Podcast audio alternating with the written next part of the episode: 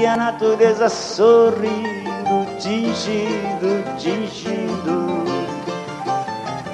Cari ascoltatori, bentornati a questo nuovo appuntamento con l'informazione, la cultura e la musica dell'America Latina che come voi lo sapete da 14 anni più un mese abbiamo ogni giovedì dalle ore 19.10 fino alle 20.10 in questa trasmissione che si occupa, lo diciamo spesso, dell'altra sponda dell'Atlantico fuori Stati Uniti e Canada. Poi visto che siamo al 2 gennaio, prima puntata naturalmente di questo 2020, proveremo a fare un bilancio. Un bilancio di quello che è stato il 2019, questa è una parte, però un anno fa, più un giorno, si è insediato al potere in Brasile un personaggio assai polemico per le sue posizioni omofobe, per le sue posizioni di ultradestra, di un presidente che durante la sua vita parlamentare aveva fatto ben poco e nonostante ciò è riuscito ad ottenere un ottimo risultato elettorale e per questo che oggi stiamo parlandone. Naturalmente che la presidenza di Bolsonaro eh, sicuramente ha cambiato il rapporto di forza anche con gli altri paesi latinoamericani, non è lo stesso negoziare con un Lula, non è lo stesso negoziare con un Dilma Rousseff che con Jair Bolsonaro e quindi proveremo a capire sia la questione nazionale, locale, per così dire, del Brasile da una parte, sia anche la questione regionale. Ecco, fra le tante informazioni che ho cercato prima di iniziare questa trasmissione, c'è su Euronews un'immagine di Bolsonaro molto chiara il suo pensiero perché c'è nella sua maglietta, sia di lui che dei suoi seguaci, la parola Jesus. 2019. Il discorso che questa notizia Euronews afferma che il presidente da appena un anno, leader decisionista di una destra populista che ha rispolverato l'armamentario più bolso della politica conservatrice, il brasiliano Jair Bolsonaro, è al vaglio dei commentatori, dei suoi elettori e del popolo. Il suo è un discorso strutturato su quelli che si chiamano i valori morali la famiglia, il paese, questo tipo di discorso che piace molto a un segmento molto specifico della società, direi circa il 30% dei brasiliani, che sono i fedeli sostenitori, ma non dialoga con l'intera società e questo compromette la sua popolarità. È il presidente meno popolare tra i presidenti eletti in Brasile. Chi lo afferma questo il notista politico Fabio Kerke. La luna di miele, continua l'articolo di Euronews, tra Bolsonaro e i brasiliani è finita già da mesi.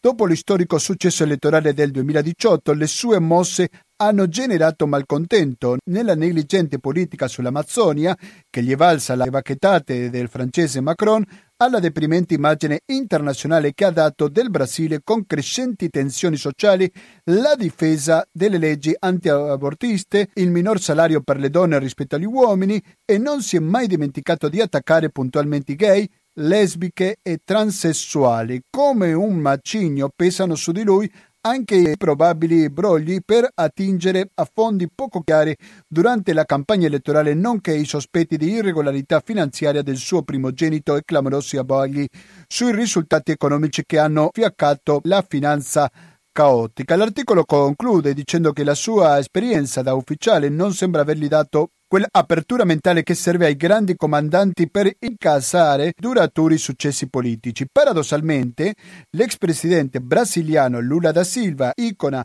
della sinistra latinoamericana, recentemente scarcerato, aveva guidato dal 2003 al 2010 un paese che si candidava a diventare uno dei più ricchi del mondo.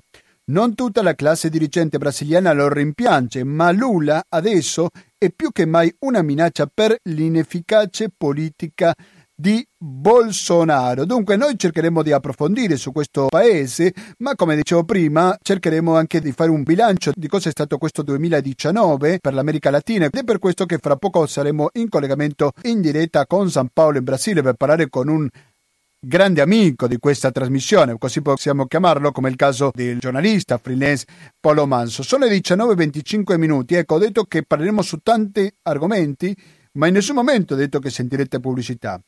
E la causa è che abbiamo un conto corrente postale di cui abbiamo bisogno per il semplice motivo che anche nel 2020 avremo bisogno dei vostri contributi per sopravvivere. 120 82 301 è il suo numero, abbiamo anche il RID bancario e il pago elettronico come metodi alternativi per darci una mano. E dall'anno scorso, cioè dal 2019 che si è aggiunto questo quarto metodo come lo è il contributo con l'associazione Amici di Radio Cooperativa attraverso il 5 per mille. Musicalmente oggi siamo accompagnati da Cartola, prima abbiamo sentito il famosissimo Alvorada, adesso sentiamo a Contese. Restate all'ascolto della cooperativa, fra poco torniamo con questa diretta quando sono le 19 e 26 minuti. Esquece nosso amor, vê se esquece. Porque tudo no mundo acontece. E acontece que já não sei mais amar. Vai chorar, vai sofrer, e você não merece, mas isso acontece. Siete sempre all'ascolto di Radio Cooperativa sull'FM 92.7 oppure su in streaming dal www.radiocooperativa.org. Il nostro intervistato ha avuto un piccolo imprevisto, quindi lo chiameremo più tardi. Siccome mi sembra che la musica brasiliana piace molto ai nostri ascoltatori, mi permetto di offrire un altro brano ancora, sempre di Cartola. In questo caso sentiremo Amor Proibito, quindi amore vietato. Rimanete all'ascolto di Radio Cooperativa, torniamo fra poco e dopodiché sì, promesso, promesso che faremo il collegamento con San Paolo in Brasile per sentire Paolo Manso. A fra poco. Com e o coração ferido quando lembrar Sono le 19.34 minuti mentre aspettiamo la disponibilità del nostro intervistato. Ho trovato un articolo sul País de Madrid e un quotidiano spagnolo, come molti quotidiani spagnoli si occupano spesso dell'informazione latinoamericana, cosa che sicuramente i quotidiani italiani non posso dire altrettante, non si può spiegare soltanto dalle questioni idiomatiche. Dunque, c'è un articolo, credo io, molto interessante per quanto riguarda il 2019 in America Latina e fa una specie di resoconto sulle persone più riconosciute nel 2019 nella regione regione. E mette come principale immagine il movimento delle femministe, lo ricordiamo, quello che ha avuto luogo in Cile, dicendo questa canzone che è diventata molto famosa, che ha fatto il giro nel mondo dicendo il violatore eres tu, il violentatore sei te, che credo che è uscito lo scorso mese, dicembre. Questo sicuramente è una delle chiavi per capire cosa è successo nel 2019. Vale ricordare che la campagna Non una di meno in Italia, ni una menos in spagnolo, è partita proprio da un paese latinoamericano come lo è l'Argentina. Dicevo, le persone più riconosciute, secondo il paese, alcuni nomi li conosciamo, altri un po' meno, in alcuni casi le abbiamo nominate in questo anno appena trascorso al latinoamericano, altre no. Il primo che mette è Amaya Kapensky. Amaya Kapensky è la prigioniera politica in Nicaragua, paese con una asfissiante repressione meno riconosciuta di quello che dovrebbe essere da parte dei mezzi stranieri. Un attivista belga nicaragüense, leader studentile, ha deciso di unirsi alle proteste contro il governo di Daniel Ortega. Questo governo l'accusa di terrorismo. Un altro nome è quello di Felipe Alonso Gomez. Chi è Felipe Alonso Gomez? È un bambino guatemalteco di 8 anni che è morto sotto la custodia della polizia fronterizza degli Stati Uniti il giorno del Natale dopo di essere stato detenuto a pochi chilometri dalla frontiera di El Paso. Il dramma, giorni dopo, l'ha subito un'altra bambina guatemalteca di 7 anni e le condizioni di disperazione di milioni di persone nel triangolo nord centroamericano e la insensibilità dell'attuale amministrazione di Donald Trump. Il terzo nome è quello di Monica Baro, la vincitrice del premio Gabriel García Márquez nella categoria di testo per il suo lavoro La sangue non è stata mai gialla. Giornalista indipendente cubana, collaboratrice con la rivista digitale Estornudo, in un paese dove è difficile esserlo. Nel 2016 è stata finalista col testo La mudanza. Il quarto posto è dedicato a Sibila Sotomayor Valdés Paula Cometa Stanch e Lea Cáceres formano parte del collettivo La Tesis, creatrice cilena delle performance Un violador en tu camino. A proposito della canzone che abbiamo detto prima, magari adesso sentiamo qualche pezzo che si è sentito in tutto il pianeta, ha dato visibilità alla violenza contro le donne. La prima recita c'è stata il 20 novembre al Valparaíso, il 25 novembre, giornata internazionale per l'eliminazione della violenza contro le donne, ha saltato a Santiago del Cile e alla regione e al mondo. I suoi testi si ispirano a referenti femministe come Rita Segato. Sentiamo adesso questa canzone che magari molti di voi l'hanno sentito nelle ultime settimane.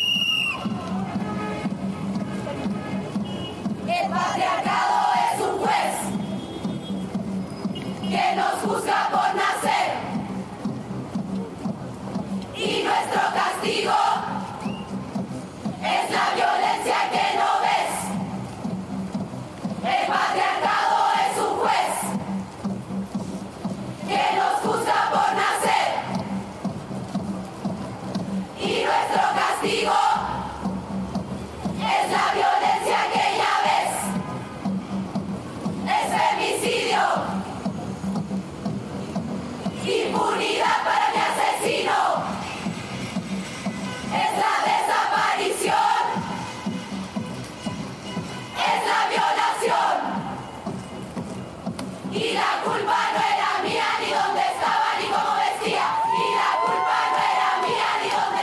questa è la canzone che ha fatto giro nel mondo in pochi giorni. E la colpa non era mia né dove c'ero né come mi vestivo. E il violentatore sei te. Così dice una delle canzoni che ha fatto furore sicuramente in questo 2019 appena trascorso, però per parlare non solo su questo argomento, ma anche sul caso dell'America Latina, ma anche del Brasile in particolare, e che abbiamo dall'altra parte della linea un amico di questa trasmissione, il grandissimo, inimitabile, straordinario signor Polo Manso. Polo Manso, buonasera e benvenuto. Grazie per la presentazione, veramente sono commosso. Grandissimo, forse perché ho mangiato troppo per queste feste, quindi sono quasi 100 kg. 100 In questo kg sono grandissimo. Vabbè, Sì, capita, è tutto è perdonabile il periodo festivo, cosa vuoi, dai. Speriamo. Allora, proviamo a fare un po' i seri, Paolo. Prima stavo provando a iniziare a raccontare quest'anno in Brasile sotto la presidenza del Bolsonaro, poi magari ti chiederò qualcosa sull'America Latina perché tu ti occupi di diversi paesi, però partiamo dal Brasile. Paolo, che Sì. bilancio possiamo fare su quest'anno di Jair Bolsonaro? Ma dunque, un bilancio è complicato su Bolsonaro perché innanzitutto lui ha questo figlio eh, che è coinvolto in uno scandalo, un'inchiesta eh, legata a fondi in cui il suo consigliere, diciamo, eh, non ha saputo spiegare l'origine, anzi è sfuggito un po' da, da- da- da, eh, da farsi vedere, dare interviste e addirittura rispondere alle richieste dei tribunali. Poi abbiamo il Bolsonaro che parla e chiaramente diventato un po' quello che era ehm, Chavez, anche se dall'altra parte diciamo delle- dell'ideologia, no? perché là parliamo di sinistra e qua parliamo di destra, eh, però ti dà sempre la frase per fare il titolo, perché eh, in media ogni due giorni fa una dichiarazione che è polemica, è destinata a scatenare le polemiche. Eh, però se uno guarda il resto dell'America Latina, come è andata dal punto di vista economico, dico solo questo, eh, è indubbio che il Brasile è andato, se vuoi, meno peggio degli altri paesi, nel senso che eh, tu ti ricordi che eh, il PIL, il produ- la produzione del Brasile dal 2015 al 2017 è crollata del 10%. Ecco, questa crisi, questa recessione che ha colpito il Brasile quest'anno si è bloccata per fortuna e il prossimo anno si prevede che il cosiddetto PIL, poi bisogna vedere quanto incide sulle persone, eh, però riprende ad aumentare di circa il 2%, mentre la disoccupazione è scesa eh, ai livelli pre-crisi eh, in percentuale.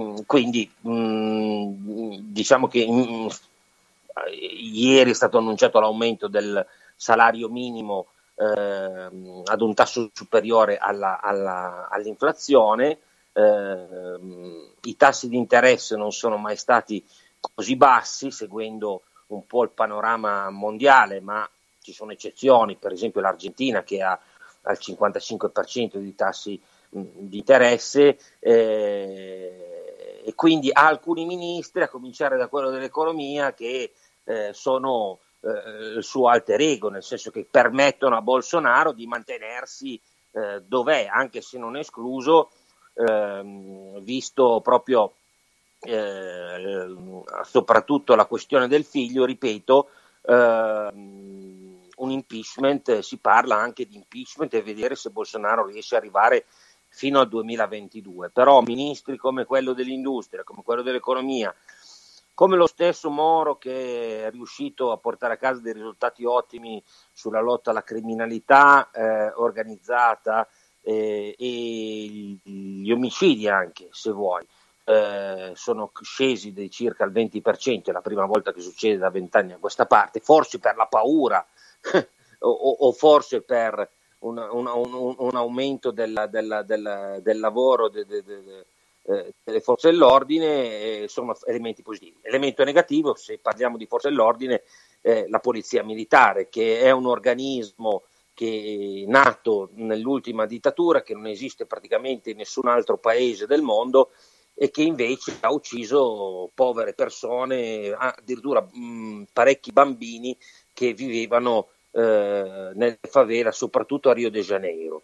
Quindi è, mm, è il solito Brasile che però eh, al di là, ripeto, delle, delle, delle, delle uscite mm, fascistoidi se vuoi, ma nemmeno eh, proprio imbecilli, anche fascistoidi, ma imbecilli di Bolsonaro, eh, ha ripreso a crescere. Questo è il dato, se vuoi, più significativo.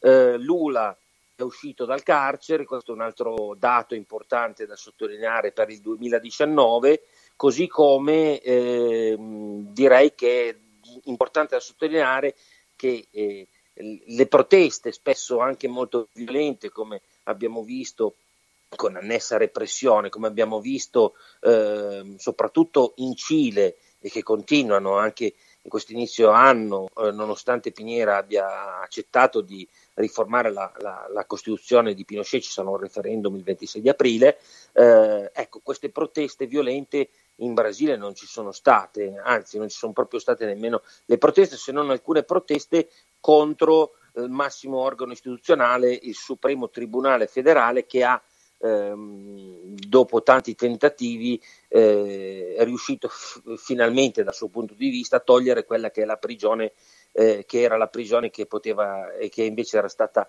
eh, decretata possibile dopo l'appello, ecco, eh, per cui sono usciti circa 5.000 eh, detenuti, soprattutto colletti bianchi legati appunto a scandali di corruzione. L'altro dato significativo è, è se vuoi, di questo 2019 concluso, è, è il calo della lavagiato, l'inchiesta Mani Pulite brasiliana che appunto con questa, ehm, con questa nuova legge che impedisce il carcere dopo la condanna in secondo grado eh, e anche eh, un po' come è successo in Italia negli anni 90 eh, dopo cinque anni è, è, sulla difensiva. Ecco. Tu prima parlavi dell'economia, mentre ti mm. sentivo stavo pensando, ci sono in tanti che fanno il parallelismo con Donald Trump. Anche negli Stati Uniti c'è un presidente molto polemico, molto discusso sotto molto punto di vista, però se si parla di economia non si può dire che l'economia stiano peggio rispetto al passato e forse in no. Brasile succede una cosa simile. Sì, mm, ti dico, è uscito il dato ehm,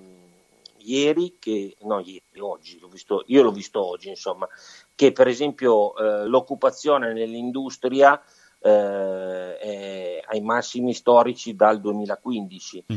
10 milioni 700 mila dipendenti eh, nel settore dell'industria. Questo, questo, è significativo perché vuol dire che eh, sempre più imprese stanno, stanno arrivando in Brasile. Questo nonostante eh, appunto il panorama latinoamericano non sia così favorevole. Oh, certo. eh, chiederti... Diciamo che eh, eh Trump però è Trump, comanda il mondo, scusami Gustavo se ti eh, faccio solo questa eh, sì, precisazione, per cui gli Stati Uniti c'è una bella differenza, non hanno, hanno sì sacche di povertà, eh, forti, soprattutto visto a San Francisco, in California, ci sono proprio eh, gli affitti sono aumentati così tanto che sempre più gente vive in strada, eh, però siamo a percentuali risibili rispetto a quelle, a quelle qui brasiliane. Il Brasile sì. continua ad essere un paese, eh, pur essendo una potenza economica, che ha sacche di povertà eh, enormi, è un paese sudamericano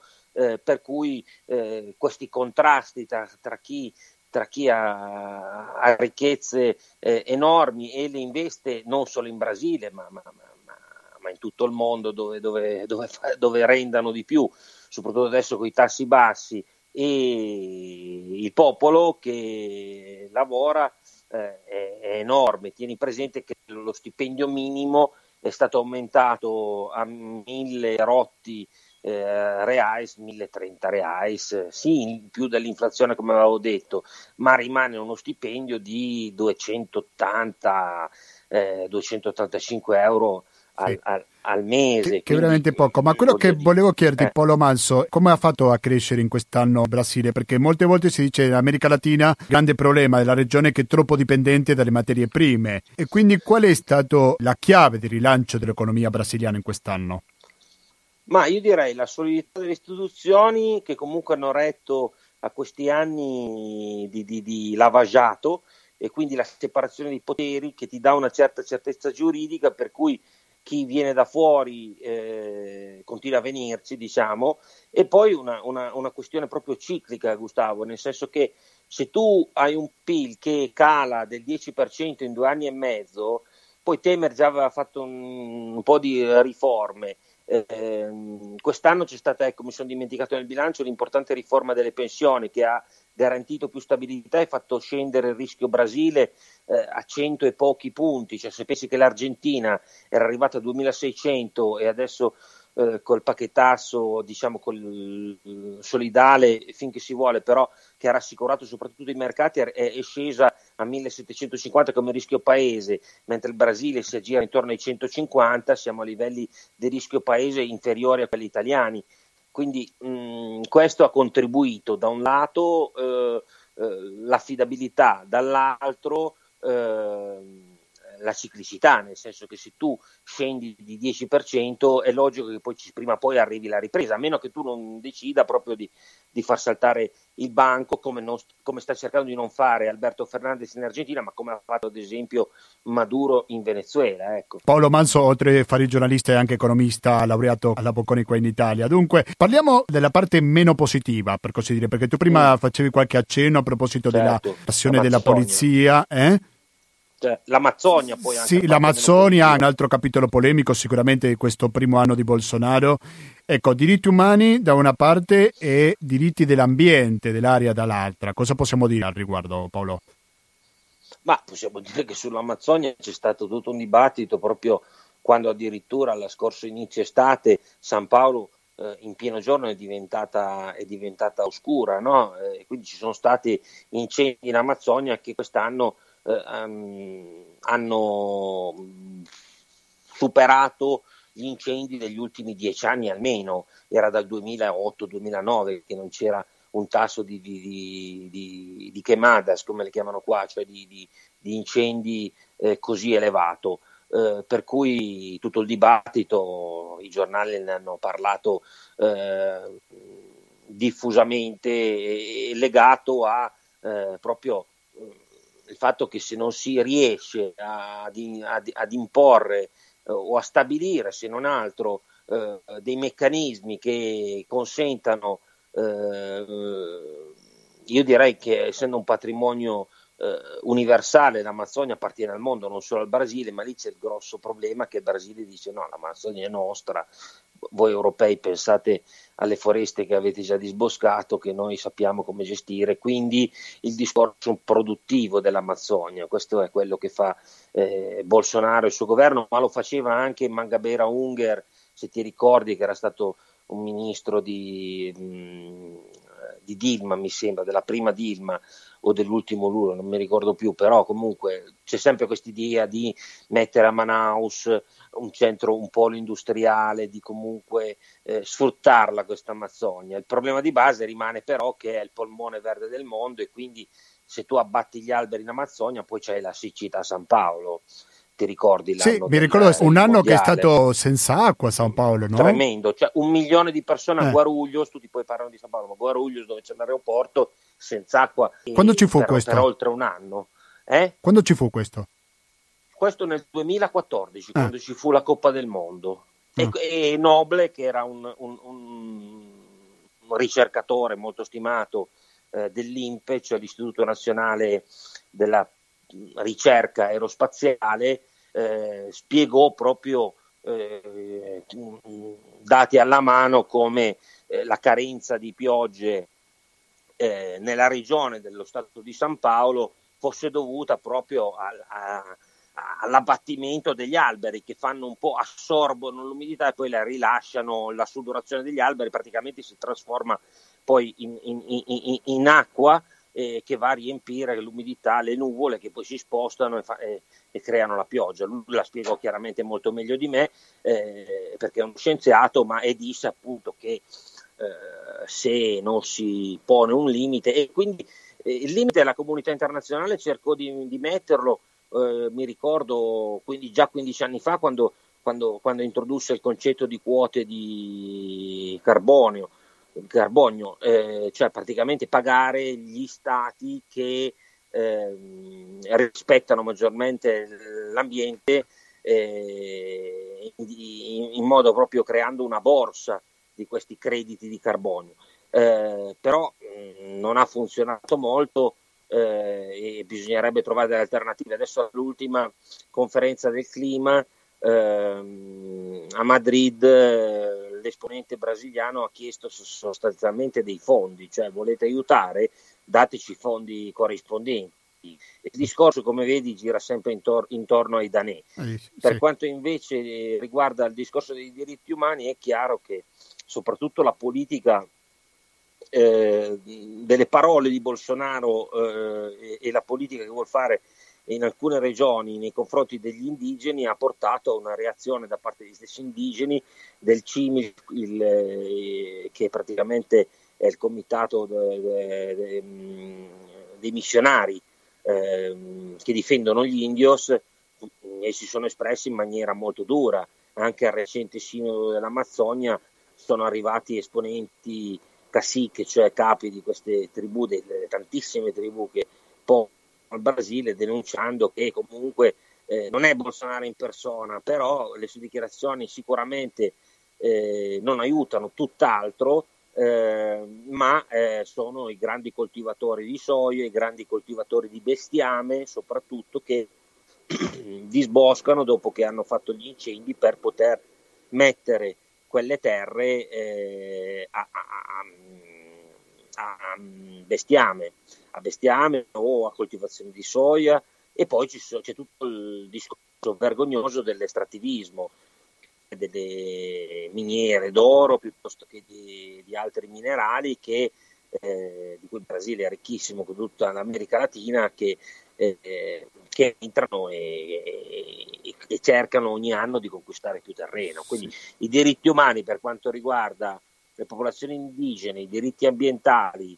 eh, sicuramente non stanno, non stanno bene in Brasile, assolutamente. Sì, È un tema di cui spesso si parla in maniera ehm, generica, ma ci sono tanti casi specifici che porterebbero a parlarne di più. No, Solo però che il tu- problema è che l'America Latina è così grande che No, certo, non è facile generalizzare sicuramente, però forse avevi fatto un accenno a proposito dell'atteggiamento della polizia di Brasile, perché spesso Sì, molte volte, sì, molte volte certo, si- la polizia appa- militare, Vai, vai. la polizia militare eh, è- è, è- è, mm, sp- spesso non ha la preparazione, c'è molta corruzione ed entra, ed entra a volte eh, in, in zone dove le modalità con cui entra sono assolutamente contrarie a- agli standard. Cioè se tu pensi e quello che è successo in Cile, no?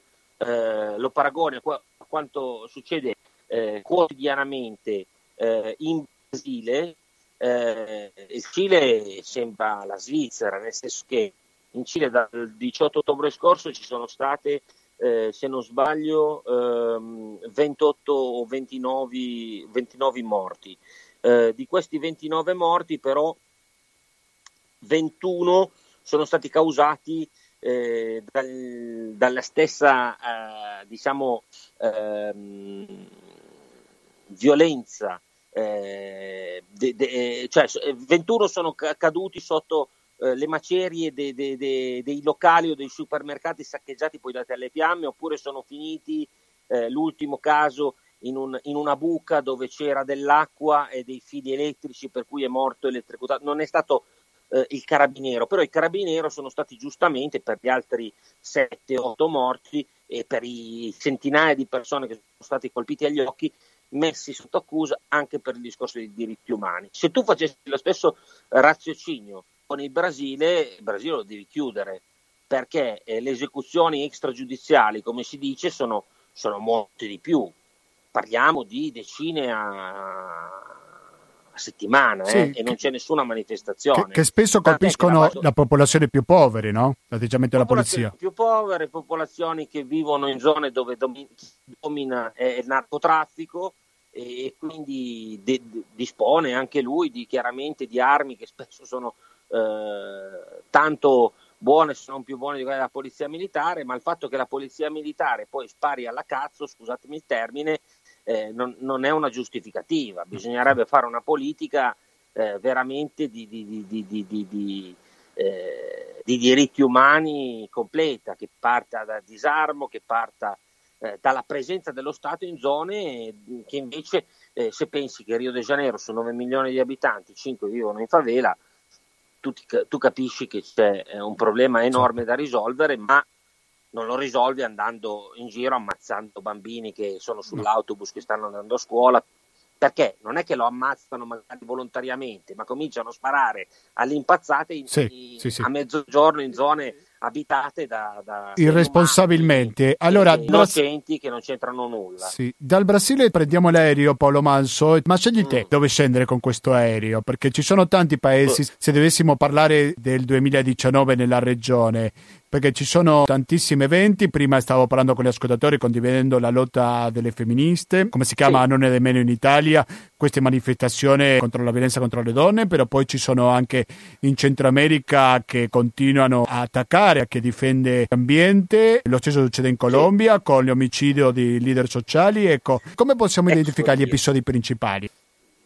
Ma guarda, allora facciamo, prendiamo un aereo che copra tutto il continente. Addirittura, diciamo, beh. Facciamo, ma sì, proviamoci, vai. Perché, perché sennò eh, perdiamo tanto tempo. Allora, il Messico eh, sicuramente ha avuto un anno importante, il primo anno di un presidente di centrosinistra o di sinistra, eh, AMLO, che ha, ha, implementato questa quarta rivoluzione, come l'ha battezzata lui, eh, basata su la politica abbraccios y no balazos, cioè eh, abbracci e non proiettili. Eh, dal punto di vista dei fatti, purtroppo per adesso, infatti ha detto già nel discorso di fine anno che il suo obiettivo è quello di aumentare la sicurezza, eh, questa politica che ha messo fine alla guerra contro la droga dei suoi predecessori, che era stata fallimentare, specifichiamolo, ehm, non ha portato a frutti concreti, anzi ha continuato a aumentare la violenza di circa il 6%, per cui sono stati raggiunti altri record di, di, di, di morti ammazzati.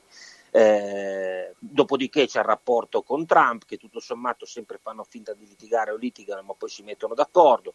Ti ricordi quest'estate Trump aveva minacciato un aumento del 5% progressivo sì. se Lopez Obrador non gli bloccava il, l'entrata di migranti, Lopez Obrador l'ha fatto e quindi adesso diciamo il muro se vuoi degli Stati Uniti vero è un po' il Messico che rispedisce poi in Guatemala, in El Salvador e adesso eh, comunque a metà gennaio, il 15 o il 18 di gennaio, hanno già organizzato una nuova carovana che parte dall'Honduras per andare negli Stati Uniti, vedremo come va a finire. L'economia messicana eh, ristagna, eh, vedremo, vedremo cosa succede in Messico, però la priorità adesso, soprattutto per la parte, eh, per la parte di Città del Messico anche, che è stata coinvolta in questa, in questa guerra eh, non dichiarata dai cartelli, che però eh, la continuano, anche se lo Stato dice che non è, non è più guerra con loro,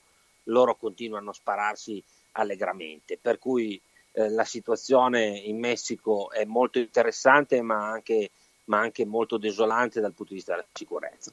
Eh, da lì possiamo andare a vedere il Cile. Il Cile, se vuoi, è, una, è, una, cosa molto interessante perché al reddito minimo più alto della regione, siamo sui quasi 500 eh, dollari al mese, ti dico il Brasile dopo l'aumento è arrivato a 280 dollari al mese, eh, aveva diciamo, la riduzione della povertà secondo le statistiche ONU era, era, stata enorme dal 90 quando è finita la dittatura sanguinaria di Pinochet a, a quest'anno arrivata all'8,9% eppure eh, è successo eh, questa, questa Cile despertò come, come dicono eh, vediamo eh, se cambiare la Costituzione, ehm, se aumentare come ha fatto il salario minimo del 6% e tutta una serie di riforme, la cosa più scandalosa se vuoi erano le pensioni. Le pensioni in Cile tu andavi in pensione e percepivi solo in alcuni casi il 30% dell'ultimo stipendio, capisci? Una miseria, per cui eri costretto da un lato a trovarti un altro lavoro anche in nero anche se ripensionato e, e, e dall'altro comunque ha portato a quest'unione, se vuoi, tra anziani e studenti, che sono stati i giovani, diciamo, la base eh, portante del movimento, a cui si sono eh, uniti tutta una serie di movimenti, tra cui anche quello del, eh, che, cui tu facevi riferimento, perché il canto che tu hai fatto sentire nasce a Santiago e poi si, eh, si diffonde a macchia d'olio in tutto il mondo, compresa, compresa Roma. Poi possiamo parlare del Venezuela, il Venezuela rimane un mistero perché eh, continuano ad andare via persone, sono già 5 milioni eh, quelli che sono usciti, um, lo stipendio è di 3 dollari al mese adesso, eh, però l'economia paradossalmente è stata, eh, anche se non dal governo, dollarizzata, nel senso che se tu vai a comprare i prodotti che ci sono adesso, non è più come un anno, un anno e mezzo fa quando tu non avevi nulla nei supermercati, adesso c'è tutto, tutto pieno, solo che i prezzi sono espressi in dollari, quindi nessuno può comprare nulla. E Come si spiega a vendere un prodotto ad un prezzo irraggiungibile dalla maggioranza della popolazione, Paolo? Allora, si spiega con il fatto che da un, da, da un, lato lo Stato garantisce queste casse CLAP, che sono casse, de, de, de, le casse di alimenti che dovrebbero arrivare ogni, una volta al mese eh, con eh, l'apporto proteico di calorie sufficiente, ma invece non arriva, arriva quando va bene una volta ogni tre mesi, da cui il fatto che gente se, che non ha rimesse dall'estero o che non guadagna in valuta in dollari, che sono poi il 10% della popolazione, il rimanente 90% della popolazione sceglie di andarsene oppure, oppure eh, eh, si esprime negativamente contro Maduro. Infatti è uscito un sondaggio a fine anno che dice che il 90% della popolazione eh, vuole che Maduro se ne vada. Questo 90%. È, è, è paradossal, 90%. Quindi questo è paradossale perché è esattamente la percentuale di poveri che c'è oggi in Venezuela, perché se tu non guadagni in dollari o in euro, oggi in Venezuela sei povero, perché il Bolivar è arrivato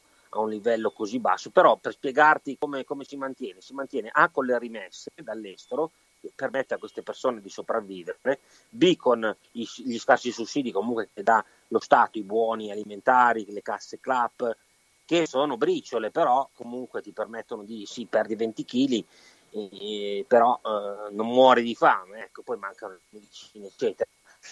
Eh, e poi l'altro schema, per esempio, adesso che ha introdotto Maduro, è quello delle criptomonete. Lui ha creato questo Petro, che non è veramente una criptomoneta perché è controllata dallo Stato e per esempio per Natale ha regalato a tutti i dipendenti pubblici e ai pensionati mezzo petro, mezzo petro equivalente a 28 dollari. Tu immagina se lo stipendio è di 3 dollari, 28 dollari vuol dire lo stipendio di quasi 10 mesi di, 10 mesi di stipendio, no? per cui si sono create queste infinite chilometriche code a Caracas nei pochi negozi che accettavano questo petro che poi però si è rivelato appunto non funzionare perché ti danno in realtà un buono d'acquisto per il futuro, quindi è stata una presa per i fondelli, l'ennesima diciamo però Certo. eh, vediamo se riuscirà a perfezionare il meccanismo e quant'altro. Eh sì. Ehm, come si spiega? Lui comunque riesce a portare fuori oro, continua eh, a estrarre nella zona dello stato di Bolivar dove ci sono gli indios Pemones che eh, sono, so- molti sono scappati qui in Brasile, confinante, e mh, continua a inviare nonostante l'embargo quantitativi di petrolio eh, molto elevati a Cuba soprattutto e questo spiega perché Cuba comunque non abbia avuto né blackout né problemi eh, molto molto importanti per quanto riguarda i combustibili. Paradossalmente si fa coda a Caracas per fare il pieno, per non dire eh, nelle regioni più periferiche, non quelle della capitale, parliamo di code anche di, di 8-10 ore per fare il pieno di benzina, mentre a Cuba la benzina c'è.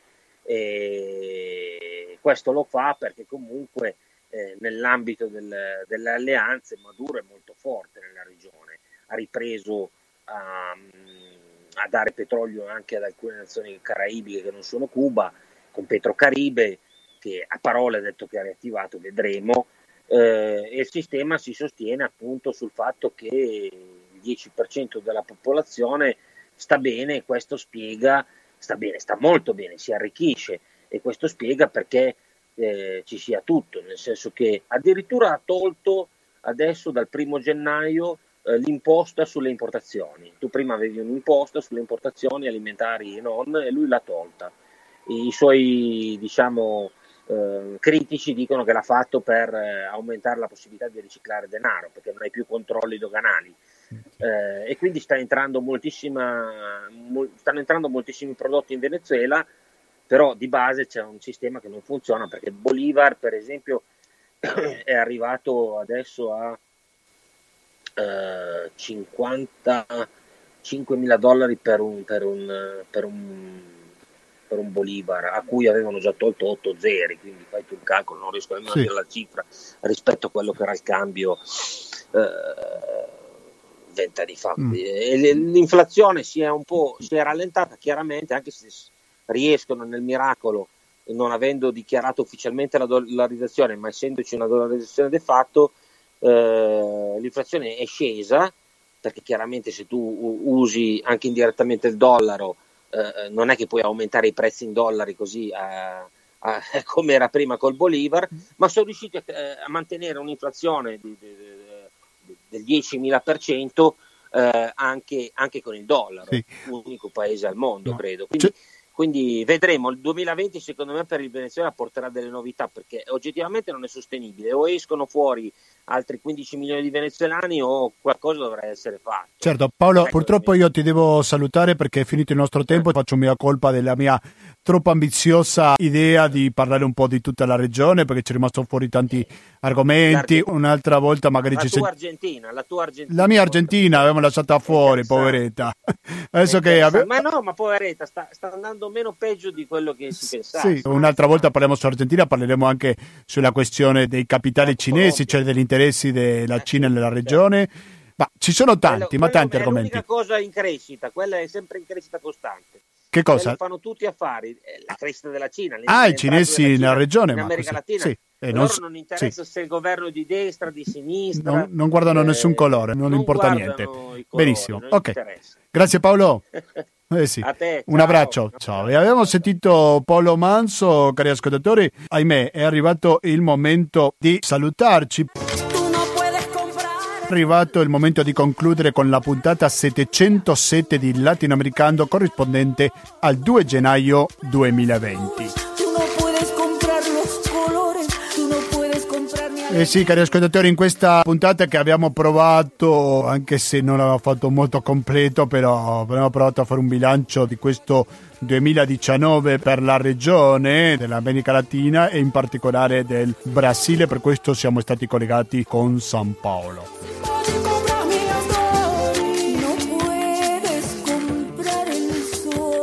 Auguro ancora una volta a tutti gli ascoltatori di Radio Cooperativa un buon 2020 pieno di serenità, di tranquillità. Noi pensiamo andare avanti, ma per farlo anche nel 2020 abbiamo bisogno del vostro contributo al conto corrente postale 120 82 301 intestato a cooperativa Informazione e Cultura via Antonio da Tempo numero 2 il KP 35 131 Padova Lo mío es tuyo, este pueblo no se ahoga con marullo y si se derrumba anche in questo anno saremo con il pago elettronico e con il RID bancario come metodi alternativi. Ricordatevi che avete la possibilità di contribuire anche attraverso il 5 per 1000 a favore dell'associazione Amici di Radio Cooperativa.